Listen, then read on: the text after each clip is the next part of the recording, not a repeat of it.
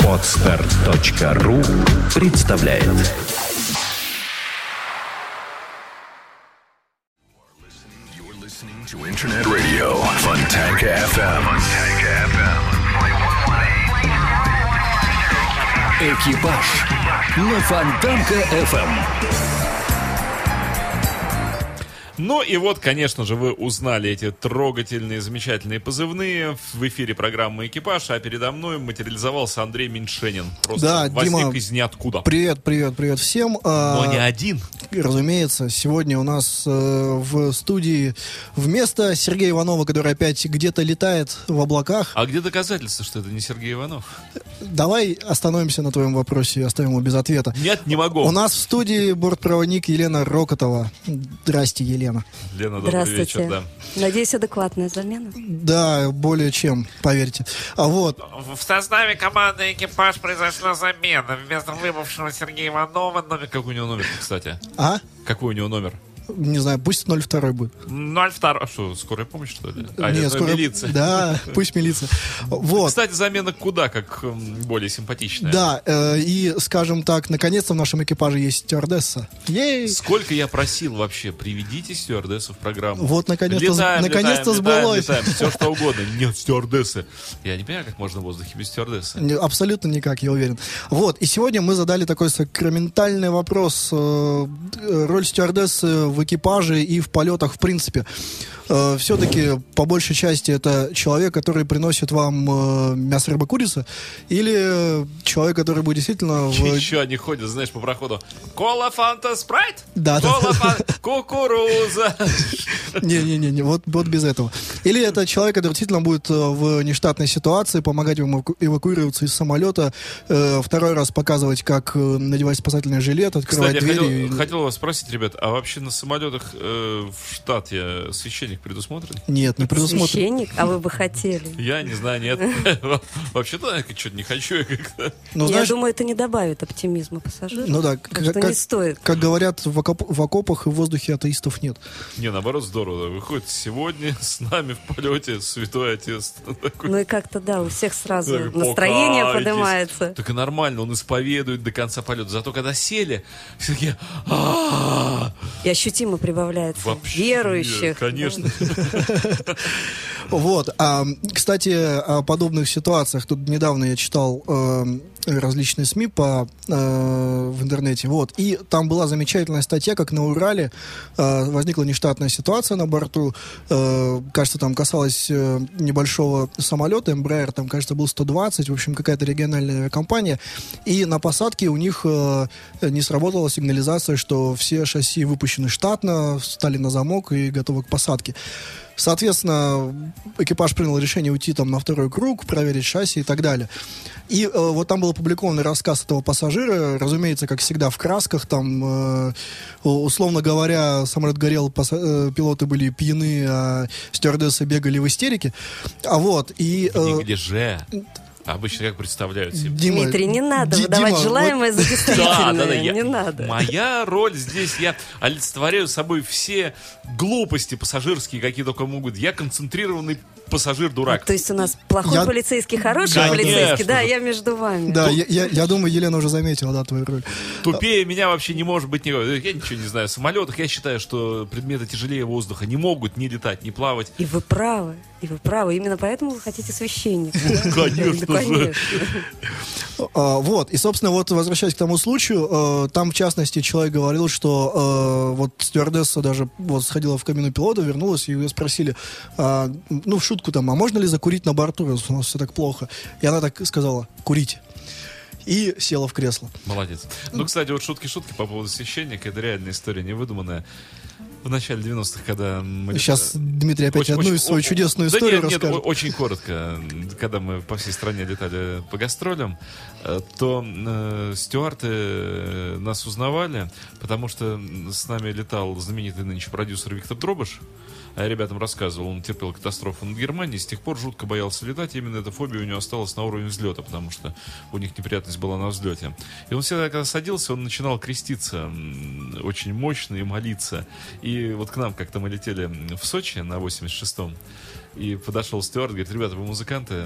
Да, типа, откуда, чего? А, вы музыканты из Питера? Да, откуда знаете? Говорит, так вот, аж там сидит. Мы его помним еще с прошлых разов. Ну, это хорошо, хоть поклоны не бьют, а то всякие бывают пассажиры, и мусульмане бывают, а им на Мекку обязательно направление выдай. А и как в воздухе? А они же все равно проверить не могут. Ну что делать? Скажешь, да. Вот вниз показывать надо, вниз всегда. Где Мекка? Вот там. Ну, ориентировочно. Елена, а вот все-таки по поводу нештатных ситуаций я буду допытываться. Наверняка же есть, особенно вот в такой крупной авиакомпании, как ваша, некие инструкции вообще, в принципе, как себя вести в таких случаях. И вот действительно, если что-то случится, вот какие есть основные принципы, там, скажем, говорить пассажирам, что у нас все плохо, или там улыбаться и сказать, что у нас... Улыбаемся и машем, да, что посадка задержится по техническим причинам там на пару часов и так далее. Вот какие принципы есть? Раскройте секреты. Ну, это, в общем-то, не секреты, и этому всему учат. Обязательно. Обязательно идет контакт с экипажем, с летным экипажем, обязательно разговаривают с пилотами.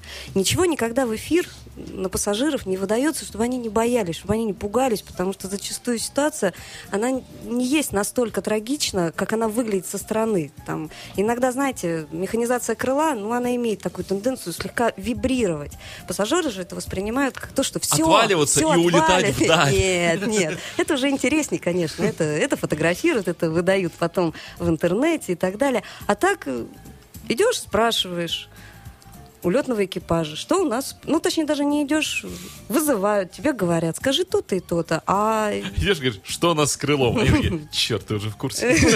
Нет, а что у нас с крылом? Вот это уже страшнее, знаете. Что с крылом? Ой, да.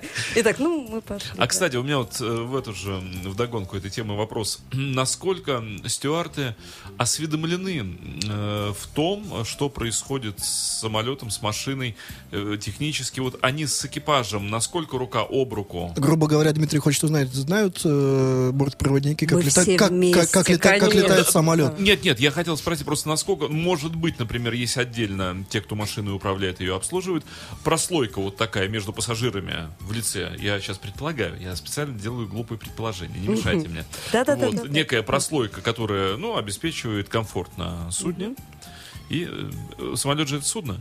Да. Или только после того, как в океан упадет. Не-не-не, это воздушное судно. А воздушное потенциальное судно. А между прочим, считается же, что плавает. Это вот этот сейчас расскажет, вот этот вот специально. Самолет герметичен, как это ни странно. Да, ну как, ну да. По большей части. А в каком фильме у нас самолет погружался на дно? Вы знаете, по-моему, он такой. Аэропорт 2. Аэропорт 1 был это нормальный, похели. Аэропорт 2 это уже из области фантастики. Какая-то бредятина там шла, и он такой. Они, по-моему, пилили. Да, в Джеймсе Бонде тоже погружался. Везде, где-то погружался. В каждом. Вот, а потом приходят осведомленные люди на борт и как Дмитрий задают вот такие вопросы. Плавать ребята, я специально, я воспротивствовал Андрею в том, чтобы тащить песню про стюардессу по имени Жанна в эфир. Обломал. Вот просто что-то меня вознегодовало. Но Дмитрий, потом... вы потеряли 50% аудитории, мне кажется. 50% сейчас, да? Стоять! Потому что я думаю, ладно, русскоязычную, бог с ней. И я скачал Сюткина 7000 над землей. Кусочек хотя бы заслушаем. Давай, ну, немножко. Мне кажется, она приличнее, чем про Жанну-то песня. Ну, наверное. Ну, как-то правда же. Ну, давай уже.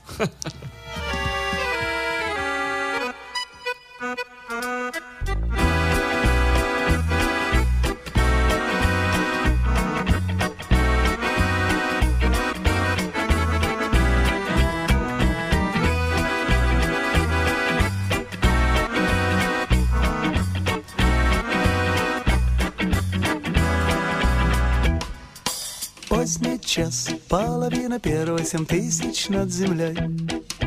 Гул турбин, обрывки сна. За окном облаками белыми лежит пейзаж ночной, а над ним летит луна. Тайное движение в небе без конца. Вижу отражение твоего лица. Ты далеко от меня, за пеленой другого дня. Но даже время мне не сможет помешать перелететь океан и, разогнав крылом туман, упав с ночных небес, скорее тебя обнять. За окном небо все темнее, спит автопилот. Там внизу, наверное, дождь. Ночь длинна, но еще длиннее путь, как долог мой полет. В те места, где ты живешь. Тайное движение в небе без конца. Вижу отражение твоего лица. Ты далеко от меня, за пеленой другого дня. Но даже время мне не сможет помешать перелететь океан и, разогнав крылом туман, упав с ночных небес, скорее тебя обнять.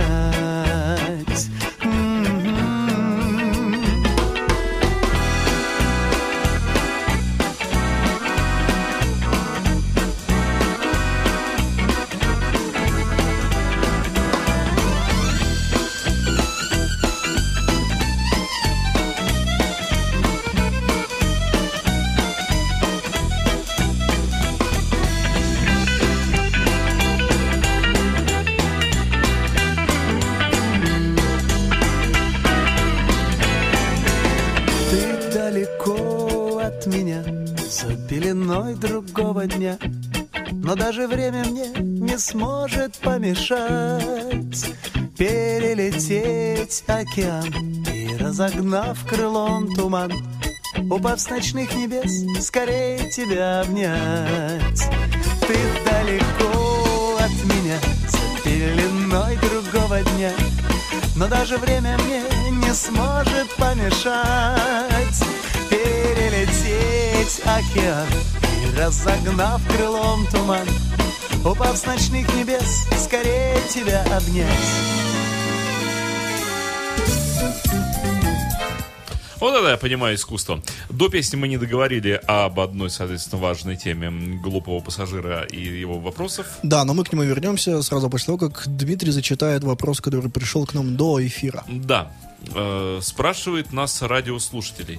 Антон задает вопрос, ну, собственно, стандартный вопрос, но очень правильный. Какие требования сейчас к стюардессам предъявляются? Внешний вид, может быть, знание языков, что изучают и что обязаны уметь стюардессы, ну и, собственно, где их готовят, я от себя уже дополню вопрос. Ну, тогда серьезно, раз на серьезный вопрос, да. Серьезный ответ. В основном, даже, наверное, всегда бортпроводники ныне готовятся при авиакомпании. Любая авиакомпания предпочитает своих бортпроводников. И требования стандартные. Определенный рост, ну, там, не ниже 160 сантиметров, причем для граждан обоего пола.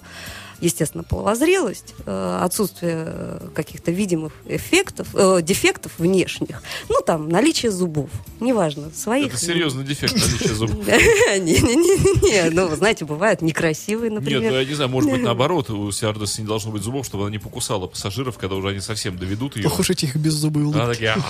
Дмитрий, а вы в теме, да. Часто летаете, много страдаете от таковых, да? Итак, рост 160, Дима пока проходит. Зубы есть. Подожди, вес не более 49, чтобы метла могла поднять. Помнишь, мы говорили на прошлой передаче? Нет, ну, Дмитрий, не знаю, слушатели в курсе или нет, но, в принципе, комплекция позволяет вам пройти по проходу, этого достаточно. Ну, хотя бы боком. Уже нормально так. Хотя бы на коленях. Да. В профиль вы пройдете. Касательно языков.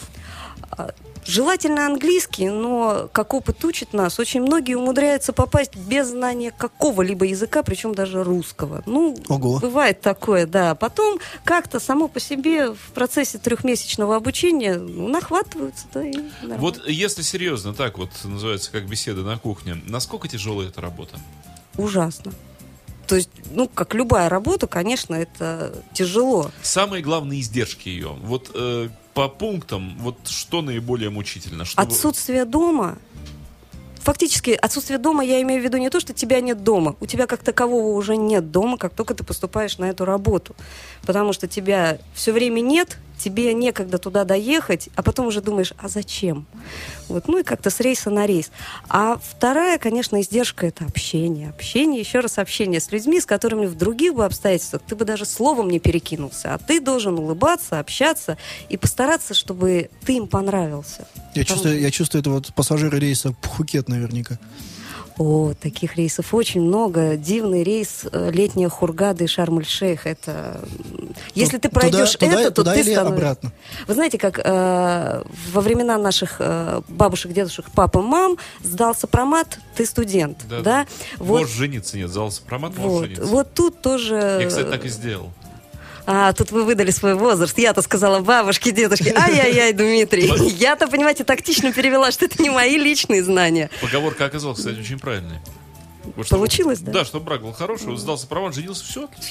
Вот, и возвращаясь к рейсам. А у бортпроводников, получается, слетал в Хургаду и... Да, «Летняя Хургада». И, в общем, ты видел все, что надо, и ты уже готов к этой профессии. Ты вынесешь все. Есть какие-то правила? Обучают специальным приемам общения с сильно нетрезвыми пассажирами? Ну, обучают, там приемы захвата. Да. Серьезно, вот есть, есть какие-то правила психологические? Есть легкий вот такой экскурс в психологию, но, как всегда, это не помогает, это только, к сожалению, опыт. И... Тогда из опыта что нужно делать вот с этими странными людьми, которые еще начинают махать корочками какими-нибудь, они то ли там из одной организации, то ли из другой, то ли вообще депутат. Вы знаете, как ни странно, почти любого, ну, естественно, за большим все-таки исключением, но исключением можно уболтать, заговорить. Они очень любят поговорить. Просто начинаешь с ними... Общения не хватает просто. Мне кажется, да. Они вначале мотивируют тем, что они очень боятся летать. Они начинают напиваться, причем там, дня за два до рейса, вот, активно празднуя свой отлет. Вот. А потом на борту у них начинается: «Эй, давайте, разговаривайте со мной». А люди заняты все, соседи не хотят, соседям неприятно. Ну, одно за другое. Но чаще удается вот как-то так... Чаще, да. Чаще, да. Именно поэтому все эти истории недавнего прошлого, ну, совсем тут годичной давности, по-моему, они имели такой резонанс, потому что это все-таки, ну, не часто встречается вот настолько критично, когда приходится там сажать самолет, как было в аэропорте. Это просчет стюардов или это все-таки человек настолько невменяем? Нет, это человек настолько невменяем уже. Ну, когда приходится уже...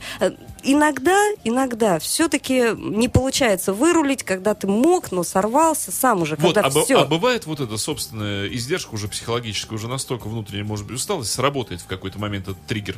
Раз, конечно, и у меня бывало такое. Ну, правда, сорваться на... Да, ну, смотришь на часы и видишь, что рейс вот-вот закончится, и думаешь, ой, ну, полчаса на посадку, и мы его сдадим. И ты ему выдаешь все, что хотел сказать. Ну, конечно, все-таки в выражениях более парламентарных, чем он использует.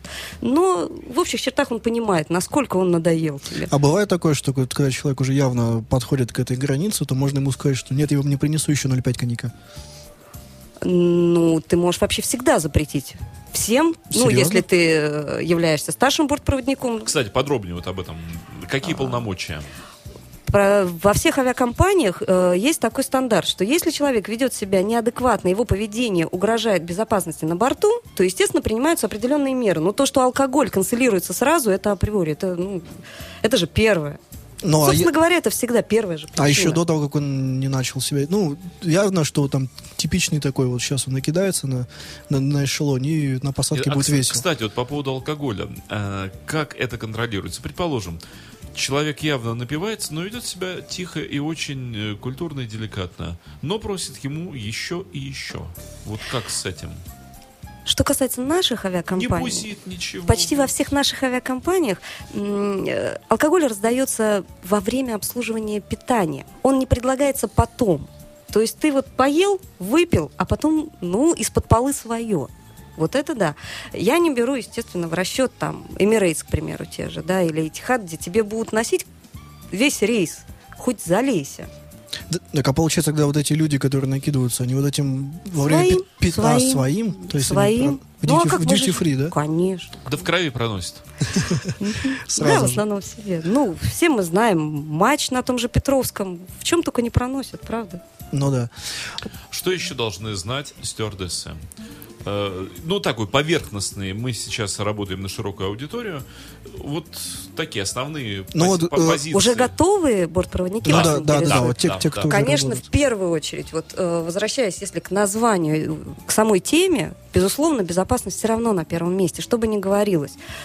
Обязательно знание, доскональное знание аварийно-спасательного оборудования. То есть это все, что есть на борту, что, не дай бог, ну, мы говорим, что этого не случится никогда и так далее. Чем может помочь стюардесса в момент, скажем, непредвиденной внештатной посадки или вообще ситуации на борту?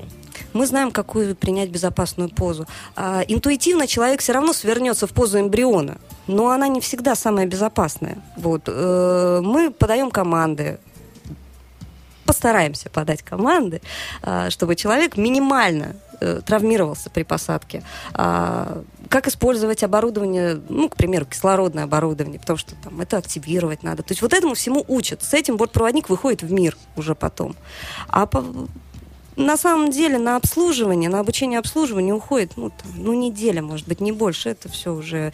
Это не вторично, но это не так важно, как знание аварийно-спасательного оборудования. А что самое сложное, самый, может быть, длинный этап во время обучения бортпроводников? Обучение аварийно-спасательному оборудованию и знание технической составляющей самолета. А там есть какой-то норматив, за сколько секунд надо, не знаю, дверь открыть и трап этот аварийный выпустить? Точно.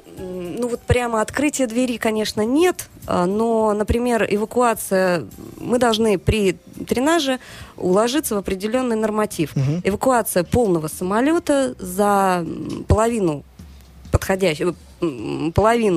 действующих выходов за 45 секунд, по-моему, я сейчас... То есть 45 секунд, около минуты, и весь самолет пуст. Да, должны быть эвакуированы, то есть там... Я знаю, как это делается.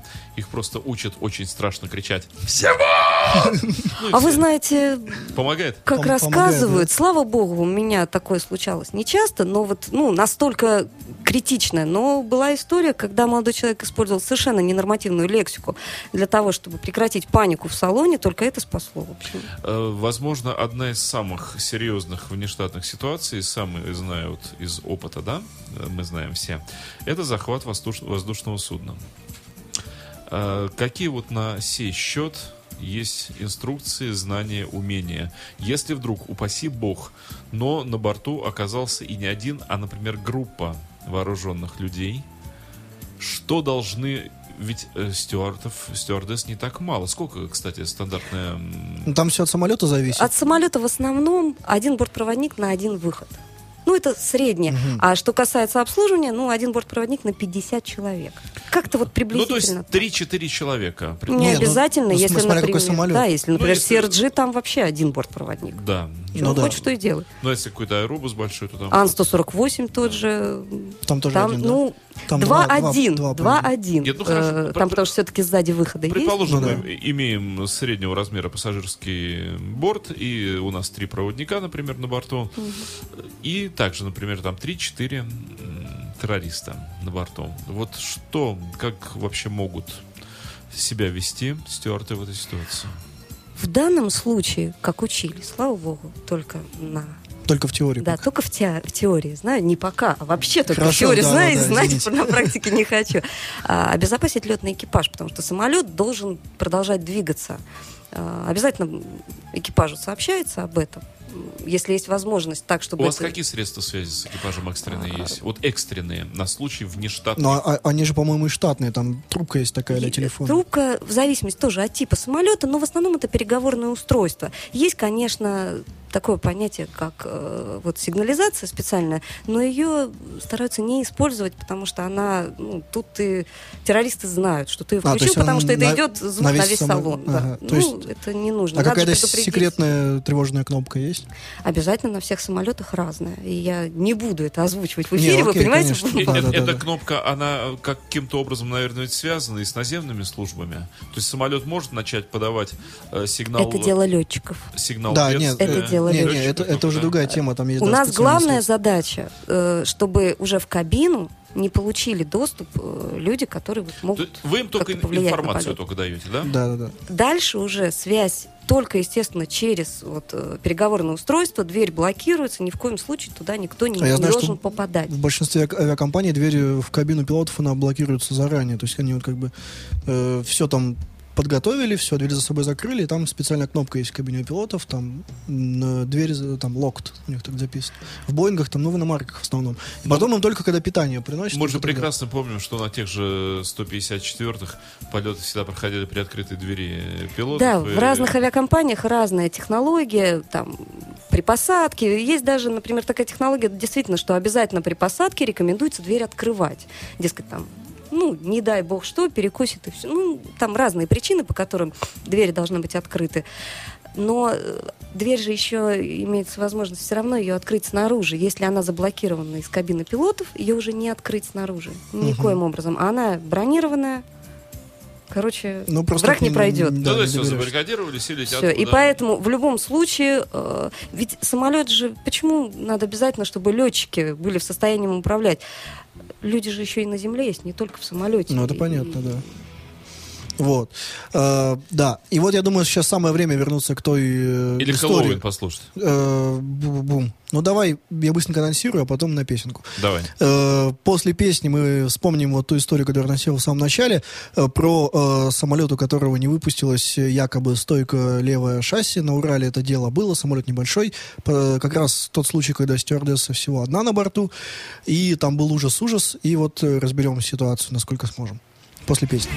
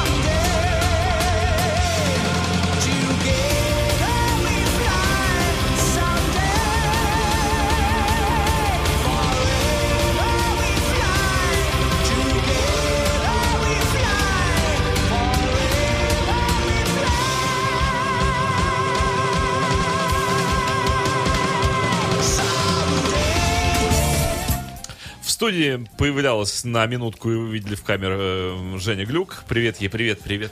И как-то вот она своим появлением навеяла меня на самый умный вопрос, который можно задать просто сегодняшний вечер. А может встречный поток воздуха унести самолет в космос? Сняли вопрос. Отчего же? Нет, идем дальше. Вот, и возвращаемся к той удивительной истории, которая произошла на Урале. Напомню, там Embraer 120 летел, уже заходил на посадку, не сработала сигнализация, что все шасси выпущены и зафиксированы как должно. Экипаж принял решение уйти на второй круг. И по словам пассажира, единственная стюардесса, которая там находилась, она мало того, что сначала потеряла полное самообладание и бегала по салону. Вот. По спа-салону причем. Нет, по самолету. Опять же, в неглиже. Мы же возвращаемся к началу истории. Вот не надо потакать фантазиям, Дмитрий. Нет, если бы передавал эфир это радостное лицо, я думаю, стоит потакать. Я думаю, кто-то видит обязательно. Кто не видит, посмотрите. Вот. И, значит, сначала она им сказала, что, дескать, там все плохо, и металась от иллюминатора к иллюминатору, чтобы рассмотреть стойки шасси. А потом, когда она уже бежала по направлению к кабине пилотов, кто-то ее из, собственно, пассажиров спросил, говорит, можно ли курить? И она что-то сказала, нет, конечно, забежала туда, что-то узнала, вышла, сказала, курить. Вот. А бежала она, конечно, вот на таких шпильках, и так отбрасывая руки, вот так, как обычно. Да, конечно. Нет, ты еще так при этом так, выдыхая и повизгивая. Я думаю, вы знаете, мне что-то это напоминает. Может, у мужчин, я так понимаю, это мужчина, и единственный причем. Может, он спал? Да. Может, это его сон? Возможно. А ты знаешь, мне напомнила связь самолета вот в такой ситуации с футбольной командой. Че он там не выпустил? Шасси не выпустил? Да. И решил уйти на второй круг. Представляешь, не выпустили во втором тайме Аршавина, и команда решила уйти на второй круг. Подожди, он же и так на скамейке играет. Вот, и команда решила уйти на второй круг. А Аршавин, ребята, не надо, что вы? Садимся так. Да, так вот, нам, конечно, сложно предполагать, как там все было на самом деле, потому что мы в тот момент в салоне самолета не были. Вот, я боюсь, что в данном случае это... Каждый хочет свой кусочек славы. И то, что человек написал, рассказал, но это только его мнение против мнения других очевидцев, которые почему-то, я так понимаю, этого не рассказали. Почему-то да. Елена, скажите, а вот, может быть, вы слышали или, вот было на вашем пути такое, знаете, что там была какая-то нештатная где-то у кого-то ситуация, и от непосредственного там участника, там, скажем, коллеги-бортпроводника узнали, как там все было. Просто поделился он. А потом где-то, может быть, СМИ увидели рассказ подобный вот такому, где там яркие впечатления, где там самолет горел, пилоты были пьяны, все падало и вертелось и так далее. Вот были ли такие случаи? Вы знаете, мне кажется, что о таких вот, когда самолет горел и все падали, все в курсе, да? Ребята, я не в курсе, такого не бывает. Да, знают все. Это понятно. А о том, что не знают... так потому и не знают, что пилоты не пьяные, все нормально, все решено. Нет, из собственного опыта самый, выдающийся, выпадающий за здравый смысл случай, что за... Что самое удивительное читали в прессе? Из собственной жизни. Из собственного опыта...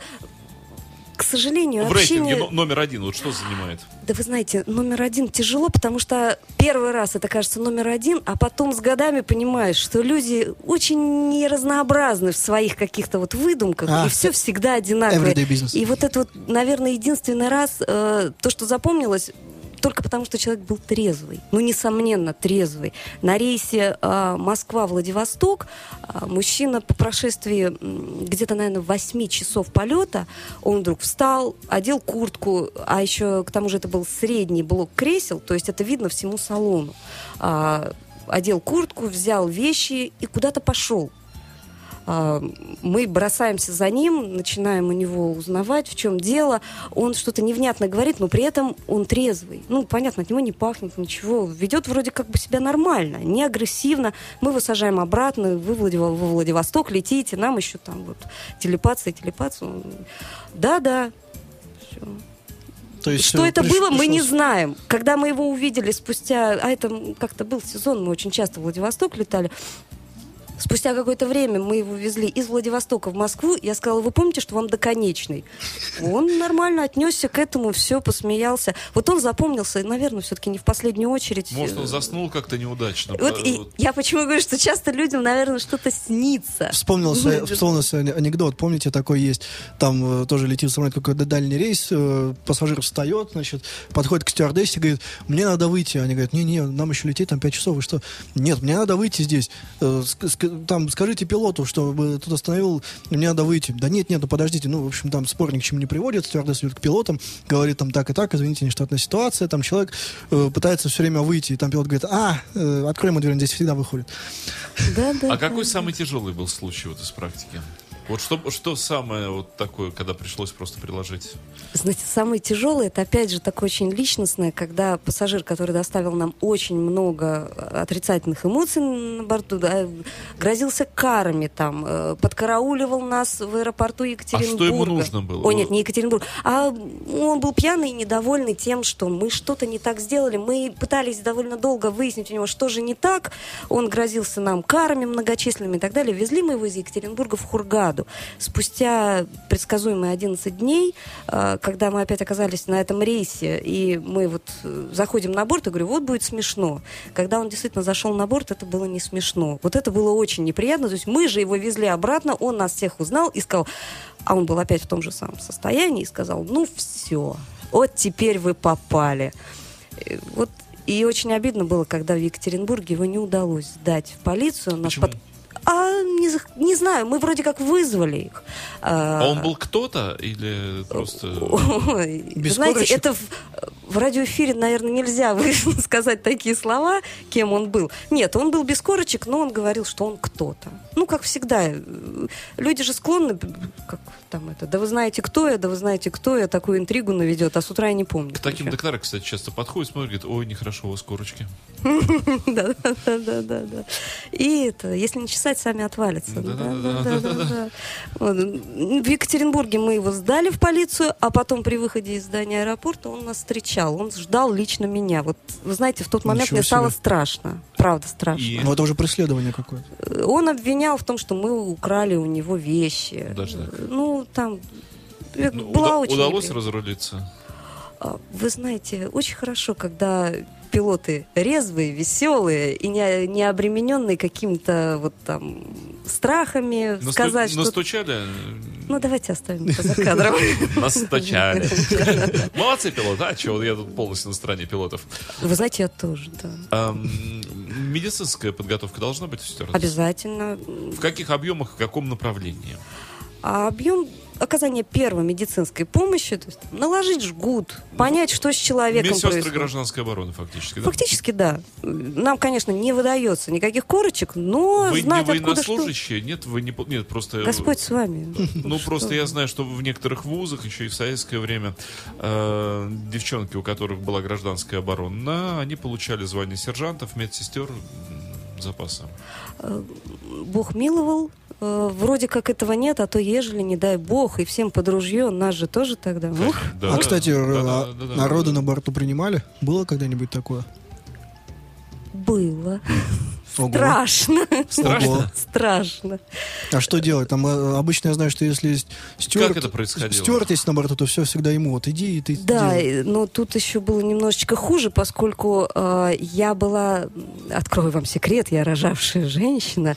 Вот. И на тот момент я была единственная из экипажа рожавшая женщина, учитывая, что экипаж из 6 человек, 2 пилотов откидываем сразу, да, вот, и 4, соответственно, я из них только рожавшая. Мне сказали: так вперед. Ты что знаешь? Ты знаешь, да, я говорю, я это знала, видела несколько с другой стороны. Я стояла с другой стороны. Вот. Ну, так занятно потом было вспоминать, а потом милостливая память самое такое интересное выбросила, и осталась просто только радость от того, что вот такое случилось. Очень интересно потом, когда сдаешь рейсы, вот это вот, что есть стандартная формулировка, ну, вот оформление документов, что +1. Ну, допустим, вот полная загрузка 120 пассажиров, +1. И так... И спрашиваю, так, кого подкинули? Кому было страшнее, рожавший или принимавший? Вы знаете, я думаю, наверное, мне. Тем более, когда пытаешься успокоить словами, что «успокойтесь». Она говорит, вот все, вот теперь меня отпустило. Да, и начинают все очень громко смеяться, а у нее схватки. Не понимаешь, то ли она смеется, то ли это схватки, то ли просто трясет. Ну... Забавно. А там какая процедура? То есть куда-то в бизнес-класс переводят, всех выводят назад в эконом? Очень интересно. Особенно в одной из авиакомпаний, в которых я работала, есть книжечка вот по оказанию первой медицинской помощи. И там прямо разворачиваешь, с одной стороны, симптомы, посередине предположительно, что это может быть, и третья часть, как действовать. И вот по ней... Мы как рожать, как принимать роды. Мы открываем там, успокойте роженицу. Ну, мы ей говорим, успокойтесь. Мы четко по инструкции шли. Ее это привело в какое-то деструктивное такое смешливое настроение, что очень усложнило последующие 15 минут. Да. Вот. Так бывает. Ну, а пассажиров-то всех куда-то вывели, да, чтобы они это... Ну, они просто же могут присутствовать. Куда отвели? Вы знаете, при полной загрузке это очень проблематично. Они сидели и старательно делали вид, что ничего не происходит. Вы прямо в кресле принимали? А где же еще? Ну, есть же помещение. На кухне, что ли? Да почему на кухне? Ну, есть же где... Есть только... На борту есть только кухня. Больше ничего. То есть, и пилотская кабина. В центральной части это кухня, да? Ну, да. В зависимости от типа самолета. Все помещения — это туалет или кухня. Это же самолет. Что там еще сделаешь? То есть стюард... Вагон-ресторан, да? Я просто думал, честно говоря, у стюартов есть какой-то... Там есть... Нет, это вот кухня. Вот она же и кухня. Туда там неудобно. То есть положить ее на плиту нельзя было, да? Плиты нет. Стол разделочный. Разделочный? Ой, Дмитрий, какой вы оптимист. Вы бы хотели увидеть там вагон-ресторан, да? Я же должен отбывать номер вот. Да. Тяжелее воздуха не летает. Да. Ну, у нас девочка была одна, которая очень любила шутить, когда к нам в последней кухне заглядывали за шторку и спрашивали, а что там? Она говорила, второй вагон, второй класс, вам туда не надо. Очень это веселило нас всех. Ну так, длинный рейс, скучно. Забавно. Как часто приходится сталкиваться с паникой у пассажиров? Реже, чем я думала. Вот когда училась, и нам все это рассказывали давно-давно, на заре моей юности, я думала, что это будет чаще, поскольку среди моих знакомых, близких, родственников и так далее очень много людей, которые говорят, что боятся летать. Аэрофобов. Ох, как вы сейчас ругнулись, да? Как они сейчас обиделись. Вот, аэрофилы тогда, получается, те, кто любят. А у меня есть, кстати, вот знакомая девушка, аэрофил. Вот я тоже аэрофил. Она, говорит, жутко любит. Речь аэросеки. Да, прекрасно. Говорит, жутко люблю летать. Вот могу в любом раздраенном состоянии сесть в самолет, и как только мы оторвались от земли, я успокаиваюсь моментально, и я могу задремать или еще что-то. Но, говорит, я в воздухе вот просто чувствую себя в полной безопасности. Вот просто спокойно, как танк. На земле так нет. Так там же безопаснее. Вот не все, видишь ли. Вы знаете, а есть такой рефлекс, например, у бортпроводников. Как только сел, пристегнулся на свое место, все, отключаешься и сразу спать. Вот с этим бороться невозможно. Серьезно? Да. А вот, кстати, во время длительных рейсов можно как-то там пойти там посменно, поспать, я не знаю. Ну, там рейс, скажем, часов 10, может быть. Что вы, мы всегда на посту. То есть нет такого, да? Там нельзя пойти вздремнуть? Ну, если там человек 7... стюартов, там, бортпроводников. Нет, конечно, по договоренности. Экипаж делится, часть отдыхает. Там. Есть закуточки, где можно. В частности, пустой бизнес-класс. У вас через сколько рейсы идут? Вот как ГЗОТ или что регламентирует? Между посадкой, вот самолет коснулся земли, и взлетом должно пройти не меньше 12 часов. Угу. Вот. То есть довольно прилично. То есть даже если там рейс короткий, скажем, там Москва-Самара и назад. Нет, это я говорю... Есть, конечно, знаете, как вот в разных авиакомпаниях это по-разному называется. В одной авиакомпании у меня называлось это «Спарка», в другой авиакомпании «Орбита». То есть это сведение нескольких рейсов вместе. Обычно рейсы, что называется, одного плеча. То есть, например, Питер-Москва, Питер-Москва. Конечно, между ними столько рейсов не проходит, но за это доплачивают. Причем очень хорошо доплачивают. И это даже вы выгоднее. У нас один бортпроводник был, который очень долго не делал себе загранпаспорт. Летал вот эти короткие... Летал короткие рейсы. Вот, вы знаете, мы его встречали там вот standing ovation, что называется, овациями, потому что он получал чуть ли не вдвое больше старших бортпроводников за налет вдвое меньше.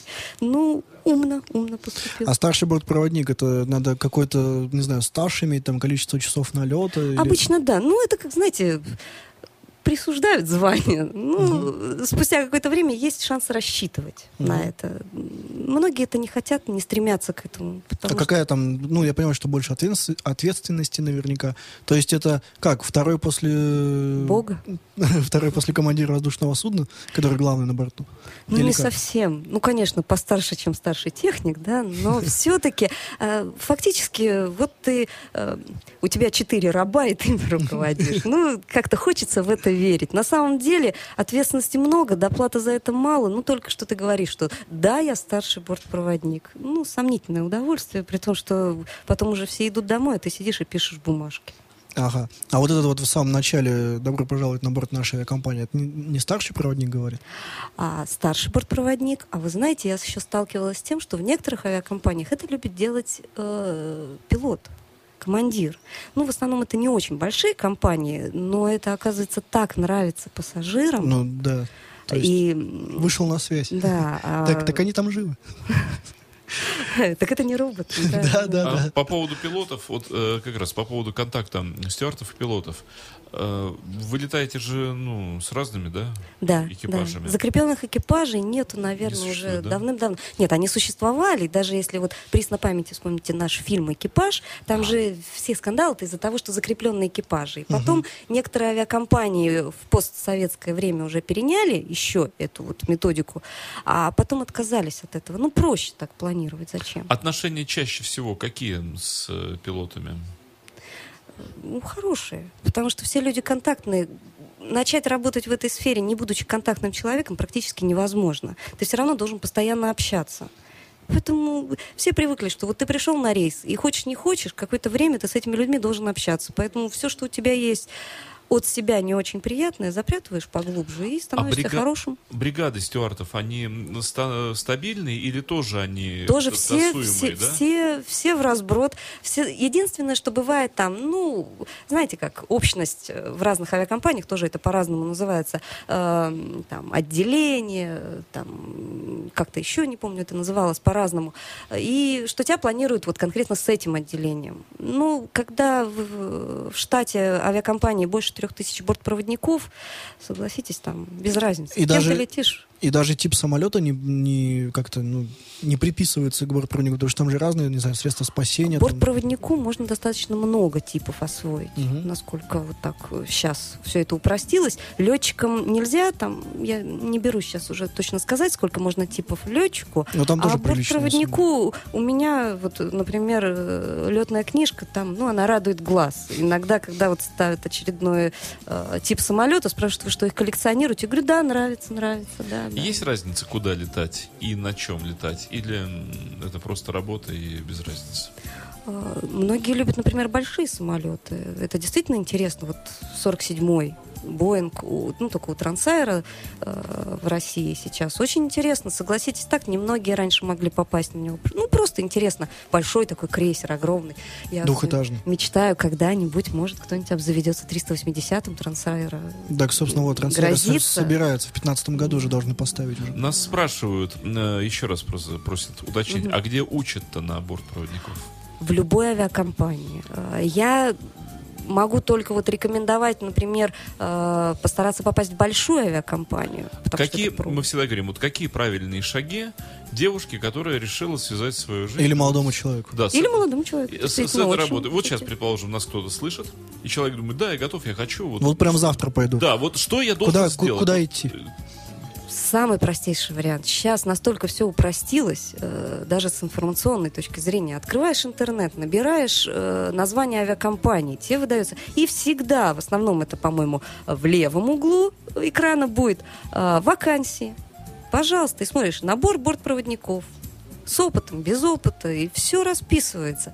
Практически в каждой авиакомпании сейчас требуются бортпроводники, потому что текучка огромная, очень тяжелая работа, вот это я правда могу сказать. Да? 2-3 года вот, это такой средний стаж работы у людей, которые не стремились в эту профессию осознанно. Финансово это выгодно? Очень. Действительно, в подавляющем большинстве авиакомпаний очень хорошие зарплаты, но и работа очень сложная. А есть какая-то внутренняя муштра? Я тут слышал мнение такое, что в Аэрофлоте там вот перед ними хоть гопака пляши, они лишь улыбнутся и ласково посадят назад.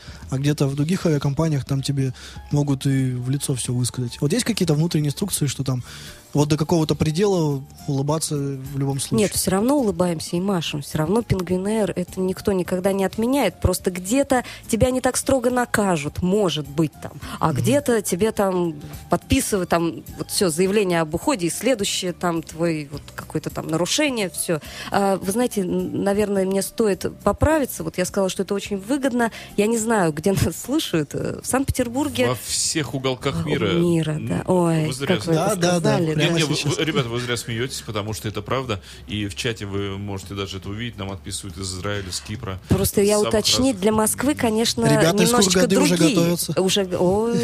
Опасно. Девушки из Москвы у нас прямо сейчас на линии. Вот девушки из Москвы, конечно, могу сказать, что, наверное, это просто конкурентноспособная зарплата. Действительно, как очень тактично пишут они у себя на сайтах. Для Москвы это, конечно, не такая большая зарплата, как у Санкт-Петербурга, потому что, ну, давайте смотреть объективно реальность в лицо, у нас зарплаты средние меньше, чем в Москве. И поэтому зарплаты, которые предлагаются... часто ли случаи переходов людей из одной компании в другую? Вот бегают из компании в компанию или нет? Смысла нет, например? В основном уходят, конечно, либо за интересными рейсами, либо за длинным рублем. Поэтому очень логично предположить, откуда уйдут, там, где маленькие зарплаты. Не буду озвучивать в эфире предвосхищая ваши вопросы, откуда уходят. А все равно куда летать? Вот есть разница или нет? Например, лететь в Магнитогорск или лететь в Хургаду?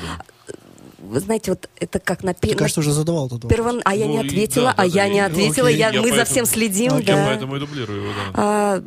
В разных авиакомпаниях вот, разные стандарты. Например...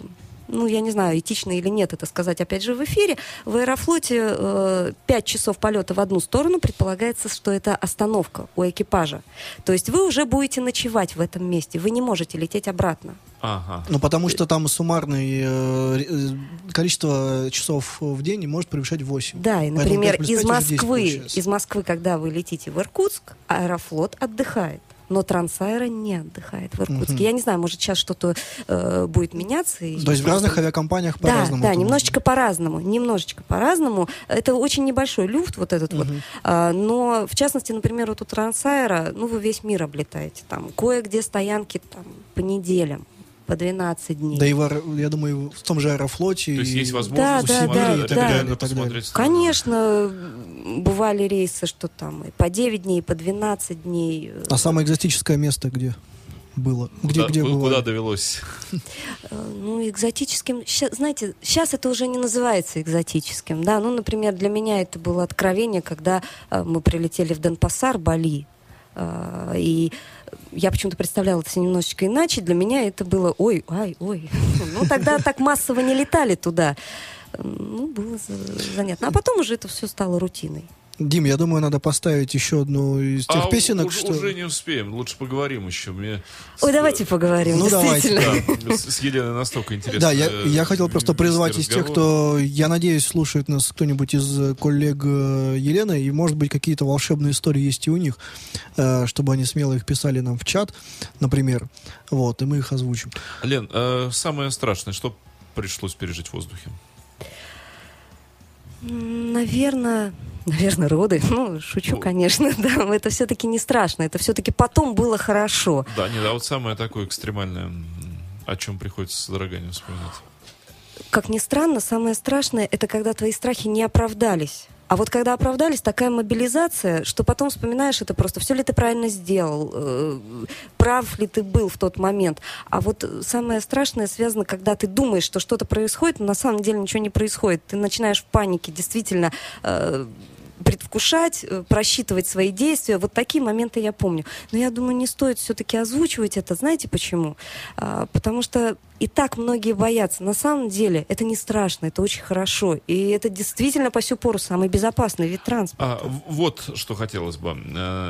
Для людей, кто действительно боится по какой-то причине летать, вот что можно посоветовать? Ведь как получается, если смотреть глазами пассажира? Вот ты входишь в какой-то баллон этот чертов, да, неуютный, жуткий. Тебя в нем, помимо твоей воли, как на... Ну, это скорее, наверное, тогда уж клаустрофобия. Да, ну, у людей самые разные фобии. Как в жутком каком-то вот этом вот аттракционе тебя тащат куда-то наверх, вот это все непонятно что, и ты себя чувствуешь абсолютно оторванным. То есть ты не можешь в силу стеснений или каких-то своих комплексов заговорить с соседями, да, поделиться. Ходят какие-то люди, но ты тоже... То есть ты как бы... спасите, помогите, спасти помочь некому. Вот как найти вот этот момент сопряжения? Вот что можно посоветовать пассажиру? Потому что ведь есть люди в самолете, на судне, на воздушном, которые просто в силу своей профессии, облеченные полномочиями, вот заботятся об этих дурных пассажирах. Вот что, как им себя повести? Вот чтобы сбросить вот это ненужное напряжение. Смотря чего человек боится. Если он боится действительно полета, то я рекомендую, например, обратить внимание, вот ты приходишь на новый самолет, под ним бегает куча техников. Выходит обязательно пилот, смотрит, осматривает самолет перед вылетом. Пассажир скажет, раз бегаю, значит, что-то не в порядке. Так вот понять, что сколько народу ответственно за это. Наоборот, это такое... Свою машину человек так не осматривает перед тем, как отъехать от дома. А тут, там... Дмитрий, помнишь, нам Сергей рассказывал, что в отличие от автомобиля, ты всегда обязан перед полетом сделать полный предполетный осмотр. Я-то это знаю. Вот мы и говорим об этом, что это настолько...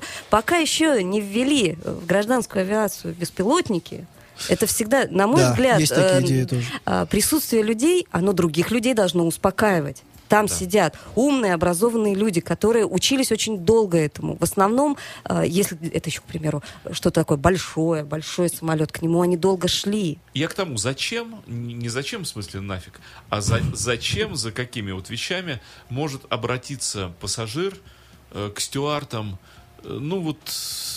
за любой. Ему обратиться больше не к кому.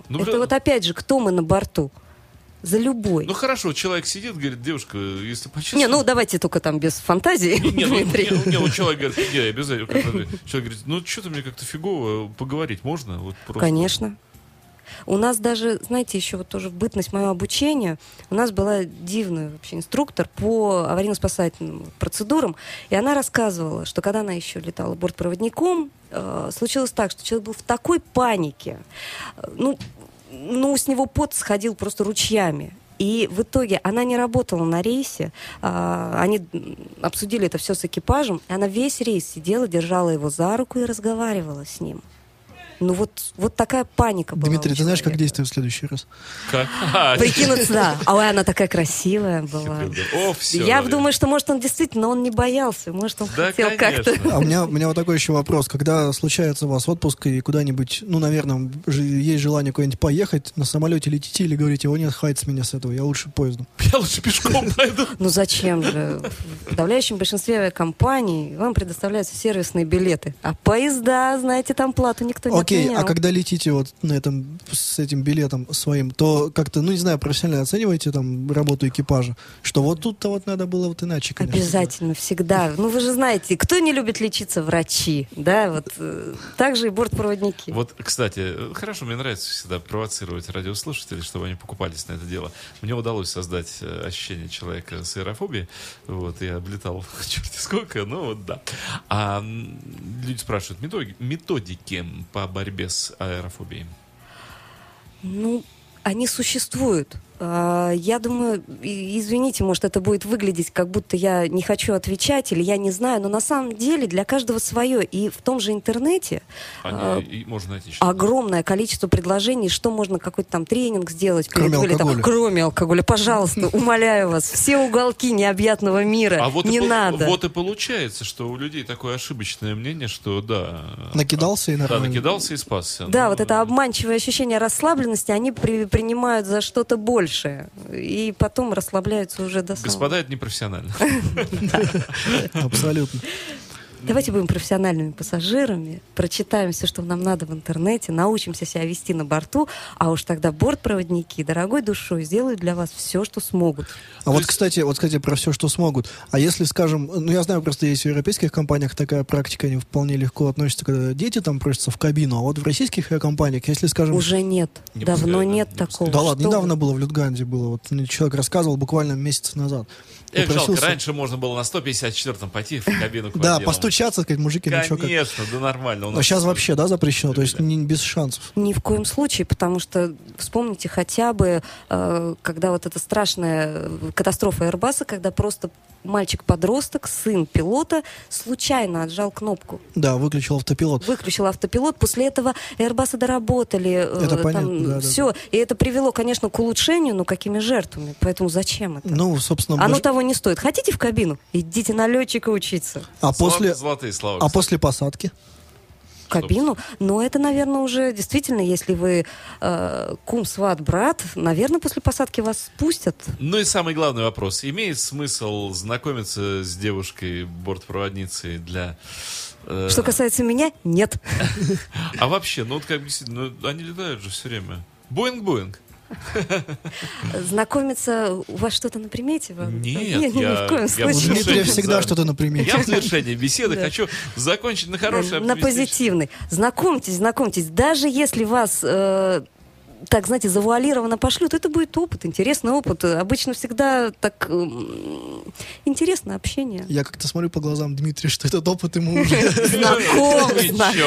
Ничего подобного.